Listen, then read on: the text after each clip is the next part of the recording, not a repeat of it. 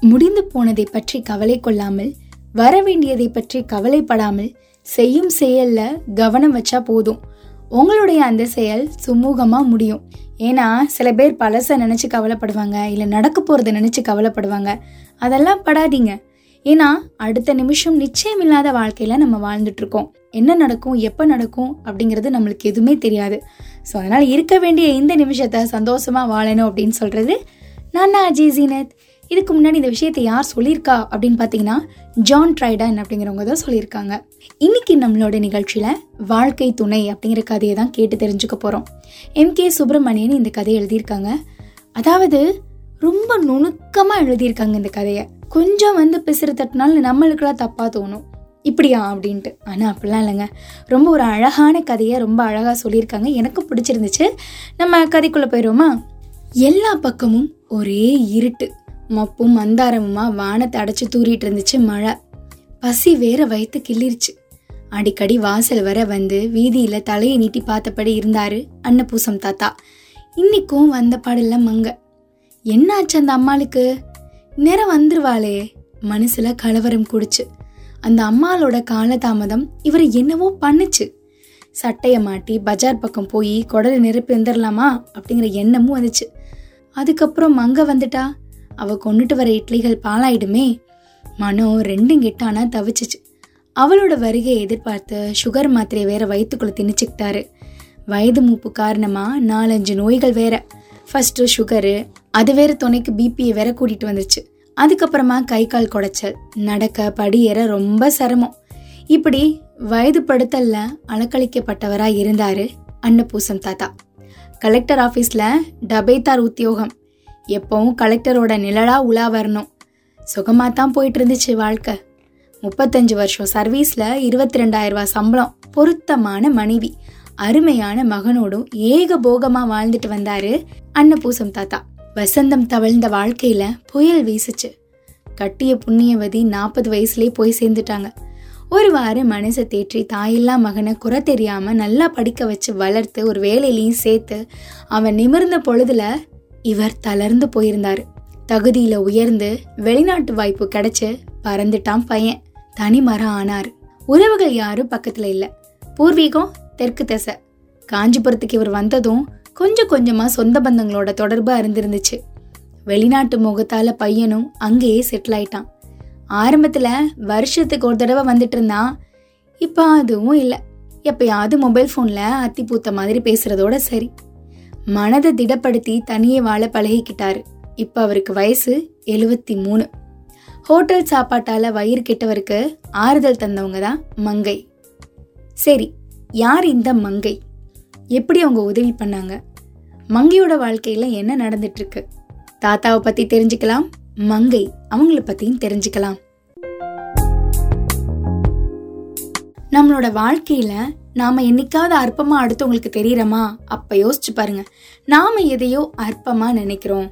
எதையாவது நீங்க அற்பமா நினைச்சீங்கன்னா நாமளே அற்பமா தான் ஆவோம் அப்படின்னு ஒரு பெரிய அறிஞர் சொல்லியிருக்காரு. அதை இப்ப நான் உங்ககிட்ட சொல்றேன். அன்னபூசம் தாத்தா பத்தி தெரிஞ்சிட்டு இருக்கோம் மழை டைம்ல அவருக்கு பசி வயிற்று கிள்ளிருச்சு.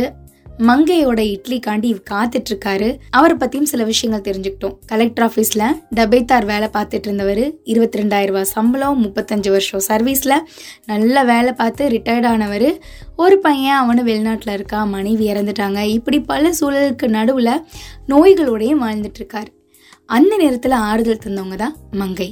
இப்போ அவங்கள பற்றி தான் தெரிஞ்சுக்க போகிறோம் ஆமாம் ஏன்னா எழுபத்தி மூணு வயசில் ஹோட்டல் சாப்பாடுலாம் சரிப்பட்டு வராதுல வயிறு வேற கெட்டு போச்சு அந்த நேரம் ஆறுதல் தந்தவங்க மங்கை. முழு பெயர் மங்கையர் கரசி. அவங்க வயசு என்ன தெரியுமா? அறுபத்தி எட்டு. புறம்போக்கு இடத்துல பெய்ந்து போன கொட்டகை உணையில் வசிச்சு இட்லி கடை நடத்திட்டு வரவங்க. இவங்களை மாதிரியே காலம் கடத்தி வந்து துணை இல்லாத பெண்மணி.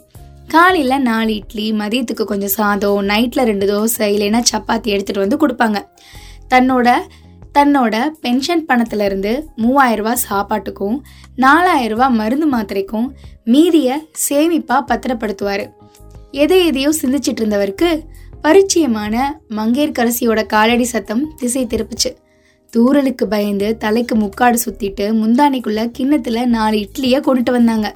ஏமா மங்கையம்மா பசி வயித்த கில்லுது ஏமா இம்மா நேரம்? அப்படின்னு கிண்ணத்தை பிடுங்காத குறைய வாங்கி லபக் லபக்குன்னு இட்லியில சட்னியோட சாப்பிட்டாரு அன்னபூசம் தாத்தா. ஒவ்வொரு வில்லலும் சுகமாய் உள்ளிறங்குச்சு. தண்ணீர் கொண்டுட்டு வந்து வச்சாங்க மங்கை. என்ன பண்றது? மழை கொட்டிக்கிட்டு இருக்கு. அதான் வர முடியலன்னு சொல்லி மலையை சபிச்சபடி அவசர கதியில சாப்பிட்ற மனுஷரை பார்த்ததும் ஐயோ மனுஷனை காக்க வச்சிட்டோமே அப்படிங்கிற தவிப்பு அவளை வாட்டுச்சு. தண்ணீர் எடுத்து குடிச்சிக்கிட்டு சொல்கிறது கேளு. இந்த மலையெல்லாம் சபிக்காத சரியா? அது இல்லைன்னா மனுஷங்களே இல்லை.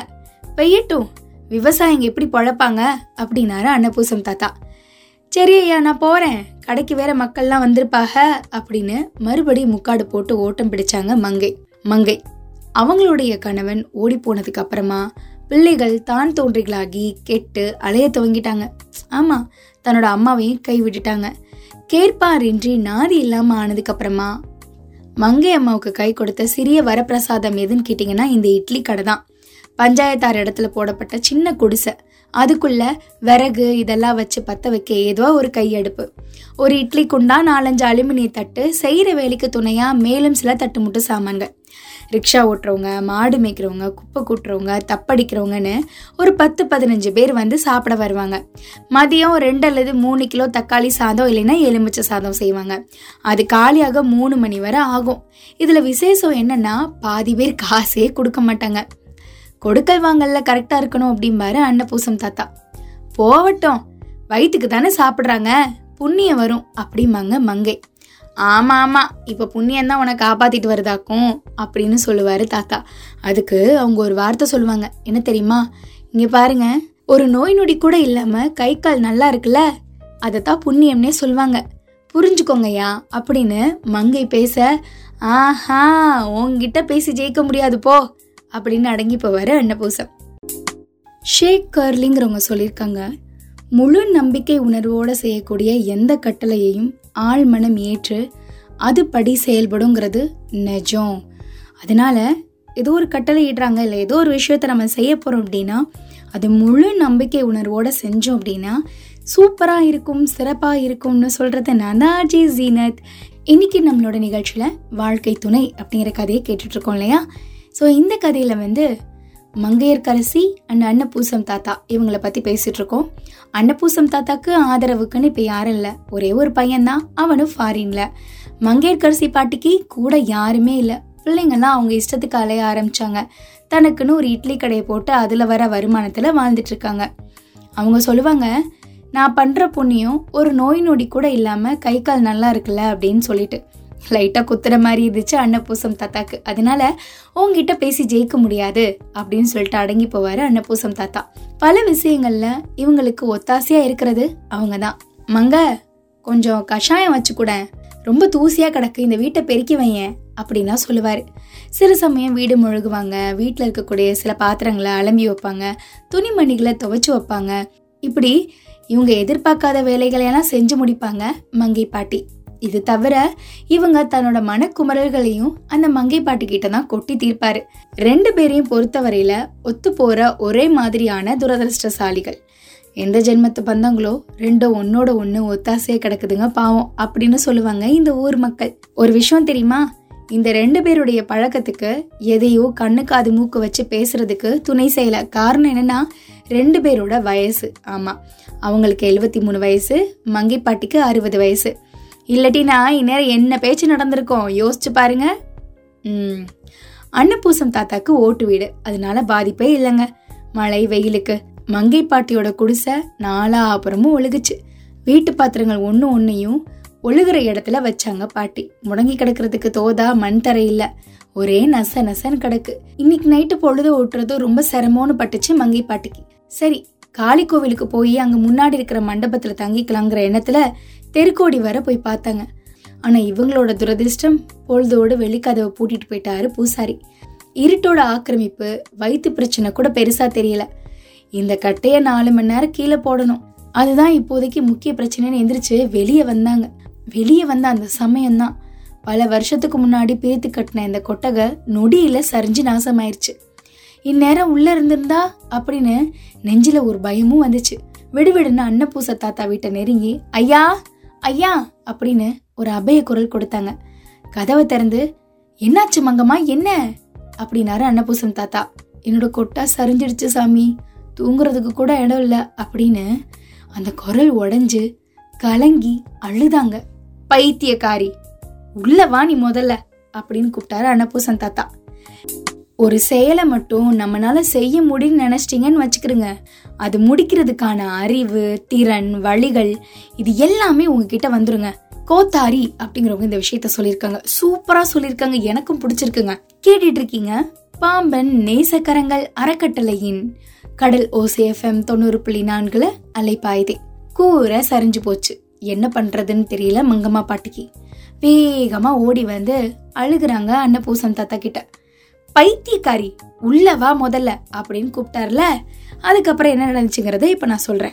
ஒரு ஆதரவு இல்லாதவங்களுக்கு இன்னொருத்தவங்க ஆதரவு கொடுக்கறதுல ஒண்ணு தப்பில்ல. நனைஞ்சிட்டியா? சரி மனசு கலங்காத உட்காரு அப்படின்னாரு. சாமி இப்படி யாருமே இல்லாம நாதி இல்லாதவளா ஆயிட்டேனே அரவணைச்ச கொட்டகையும் போயிருச்சே சாமி அப்படின்னு அழுதாங்க மங்க. எனக்கு அழுக வரலங்க. அவங்கள கொஞ்ச நேரம் அழுக விட்டாரு. அழுகிறது அவளோட மனக்காயங்களுக்கு மருந்தா இருக்கட்டும் அப்படின்னு அவருடைய கணக்கு. ஹம் அப்போ ஒரு விஷயம் சொன்னாரு. மங்க நான் ஒன்னு சொன்னா நீ ஏத்துப்பியா? அப்படின்னு கேட்டார். மலங்க மலங்க விழிச்சாங்க மங்கை. அன்னபூசம் தாத்தாவோட முகத்தை உத்து பார்த்தாங்க. அவங்களுடைய பார்வை அன்னபூசம் தாத்தாவை பார்த்து நீங்க என்ன சொல்ல போறீங்க? அப்படின்னு வினாவை தாங்கி கேட்டுக்கிட்டு இருந்துச்சு. அவர் என்ன சொல்ல போறாருன்னு எதிர்பார்த்து காத்துட்டு இருக்காங்களாம். இனிமே நீ எங்கேயும் போக வேணாம். இங்கே இருந்துக்கோ அப்படின்னாரு. அவங்களுக்கு ஒண்ணுமே புரியல. பதில் சொல்ல தெரியாம முழிச்சாங்க. இத பாரு நீ எனக்கு பொஞ்சாதி இல்ல. நீ எதுவுமே இல்ல. காதலி இல்ல. ஆனா நீ எனக்கு ஒரு துணை. வாழ்க்கை துணை. ஆதரவு இல்லாம திக்கற்று பறித்த வைக்கிற ரெண்டு பேருக்குமே இந்த துணை ரொம்ப அவசியமானது வாங்க இதுல எந்த கலங்கமும் இல்ல. ஏன்னா இது காமம் கடந்த உறவு. இனி நாம ஒரே வீட்டுக்குள்ள தான் வாழ போறோம். இந்த உறவுக்கு என்ன பேருன்னு எனக்கு தெரியல.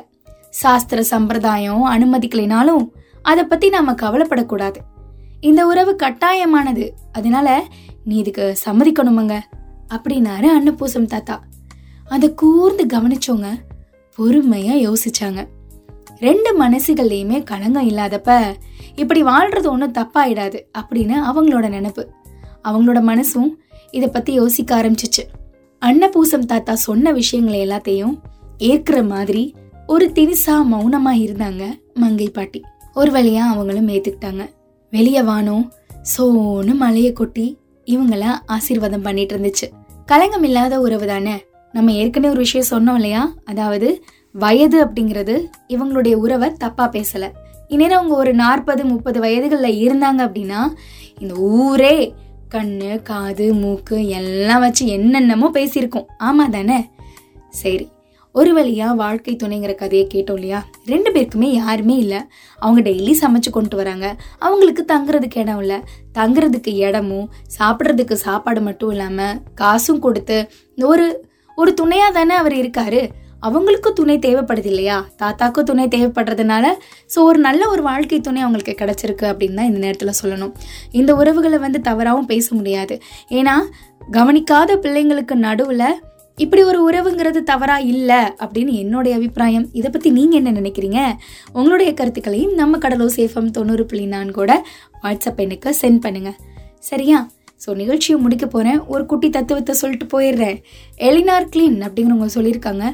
முடியுங்கிற நம்பிக்கை உங்க உள்ளத்திலையும் உடல்லையும் உணர்வுலையும் மாற்றத்தை வர வச்சு வெற்றிக்கு வழிவகுக்கும். ஆமாம் முடியும்னு நம்புங்க. உங்களால் முடியும். முடியும் மக்களே. சரி மக்களே நானும் கிளம்புறேன். மீண்டும் அடுத்த அலைப்பாய்தி நிகழ்ச்சியில் சந்திக்கலாம். தொடர்ந்து இணைஞ்சிருங்க. இது நம்ம கடல் ஓசி எஃப்எம் தொண்ணூறு புள்ளி நான்கு.